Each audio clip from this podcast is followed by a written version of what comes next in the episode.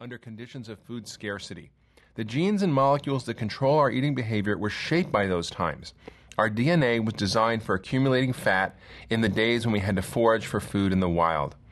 This program will help you understand what science has to say about the forces that guide your eating behavior and weight control. It will give you the tools to make that knowledge work with your genes, not against them. It is the new science of weight loss, based on the new field of nutrigenomics. This is the science of how food and nutrients interact with our genes to turn on messages of health or disease, of weight gain or weight loss. It's not about finding the right diet. There is no one solution for everyone, a one size fits all weight loss strategy that works all the time for every person. It's about finding the right diet for you based on understanding the unique ways in which your genes and metabolism interact.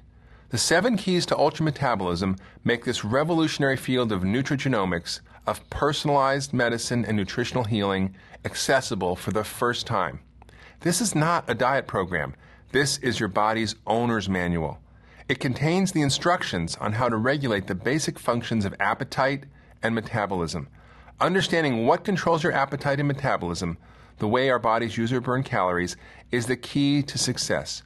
Once we learn them and begin to fit into our genes, the ones in our DNA, we will finally and forever fit into our jeans, the ones in our closet. Let me tell you my own story. Even though my weight has never really fluctuated by more than 10 pounds, I've struggled with food and watched its effects on me. The stress and struggles of medical training, working in the emergency room, chronic illness pushed me to my limits. I felt my energy and mood swing wildly as I downed a triple espresso, a giant chocolate chip cookie or two, and a half a pint of Ben & Jerry's ice cream just to keep myself going before each emergency room shift. Struggling with my own health, food, mood, and energy issues, and suffering and recovering from chronic fatigue syndrome has given me more compassion for those who struggle with chronic illness of obesity or with their weight. To help my patients and myself, I have read thousands of scientific papers to understand how the body actually works. In my years as co medical director at Canyon Ranch and now in my medical practice, I have also treated thousands of patients and helped them lose thousands of pounds. I am often the last stop on the road for my patients after they've tried every popular weight loss diet, pills, surgery, and experienced repeated failures. In order to help them, I am compelled to determine why they failed. They also often come to me with a whole list of medical problems, in addition to being overweight. That's why I refer to myself as a holistic doctor, because people come to me with a whole list of problems. My recovery from chronic fatigue, a story I told in my book Ultra Prevention, has given me more insight into dealing with chronic health issues. After running myself into the ground, working in the emergency room, and going through a traumatic divorce and absorbing toxic levels of mercury during a year in Beijing, and finally suffering from food poisoning, I became severely ill. Struggling with and fully recovering from a chronic problem that is often considered incurable, as obesity is, I learned how to work with every system of the body, my own body, I have also experimented with many different ways of eating lots of sugar and coffee, being a junk food vegetarian, a whole food vegetarian, high protein, high carb, high fat, and everything in between. And I have observed the power of food to affect my weight, my energy, and my mood. Ultrametabolism is the result of all my experiences and knowledge, with my own struggles with food, energy, and illness, and with my patients and my academic learning. It is not a magic cure or quick fix weight loss diet or fad. It's a way of living. It's a way of living in harmony with your genes.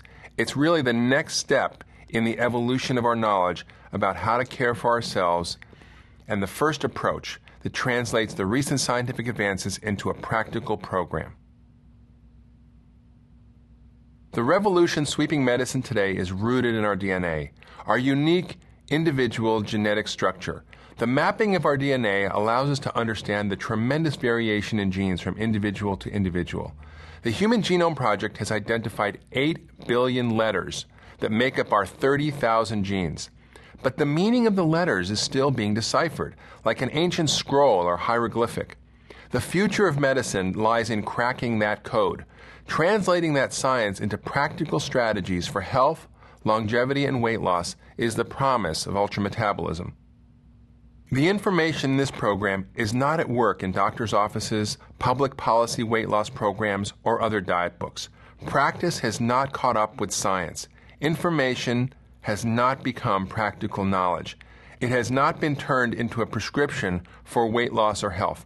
That is why I wrote this book to make this revolution available to you today. So, the first thing we're going to do is to get rid of some of the disinformation by shattering what I call the seven myths that make you gain weight. These are the seven myths that many of us believe and that confuse, confound, and thwart our efforts to lose weight.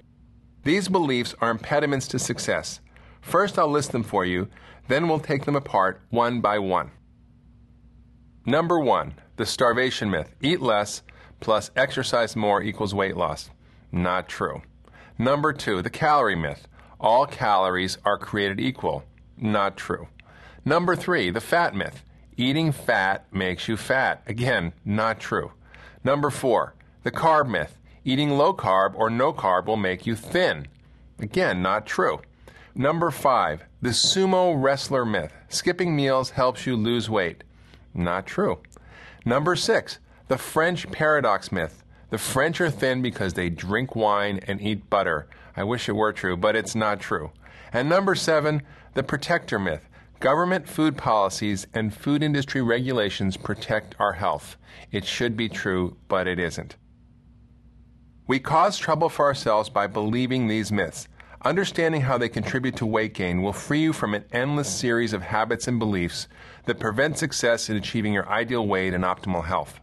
The lessons learned from exploring these myths will give you the practical tools to change the habits and behaviors that undermine your weight loss and health goals.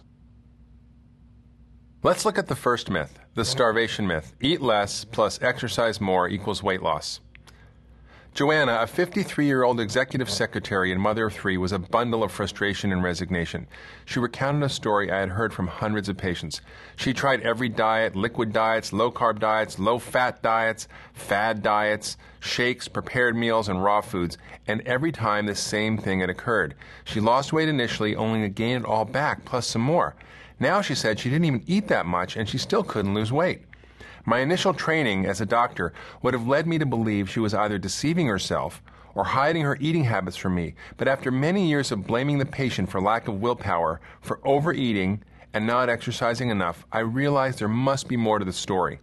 I had her complete a detailed three day diet record, and everything she put in her mouth she recorded for three days.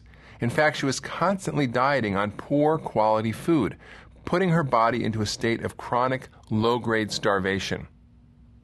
Then I tested her resting metabolic rate, or RMR, the amount of calories the body burns at rest.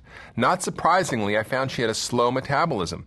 She burned fewer calories than expected for her age, sex, height, and weight. Further testing of her body composition, that's what percentage of her body was made up of fat, showed that she was under lean, which means she didn't have enough muscle. This often goes along with being over fat, but not always. In other words, she had less muscle than expected for her body weight. Why?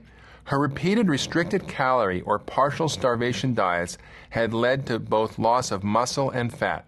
When she gained the weight back, as she always did, she gained back all fat, leading to a slower metabolism because fat burns 70 times fewer calories than muscle.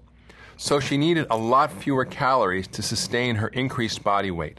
By following the eat less equals weight loss model, she had actually made things worse for herself. Getting her to eat the right foods, whole unprocessed foods, and in quantities that exceeded her resting metabolic rate led to steady and sustained weight loss, getting her off the yo yo diet merry-go-round. As I do with many of my patients, I advised her paradoxically to eat more, not less, in order to lose weight. When I first started my medical practice, I believed the formula for weight loss was very simple eat less plus exercise more equals weight loss.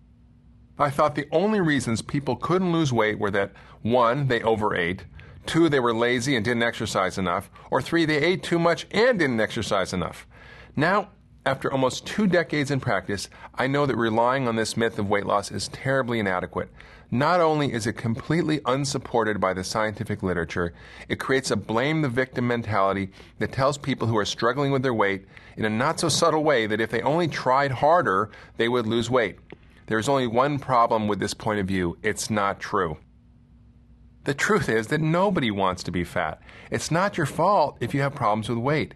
It isn't as though you chose to struggle. Even if you had enough willpower to keep yourself from eating when your body tells you to, you might still not be able to lose weight. This is because our bodies are genetically wired to make us gain weight and keep it on. You cannot get away from this basic biological evolutionary.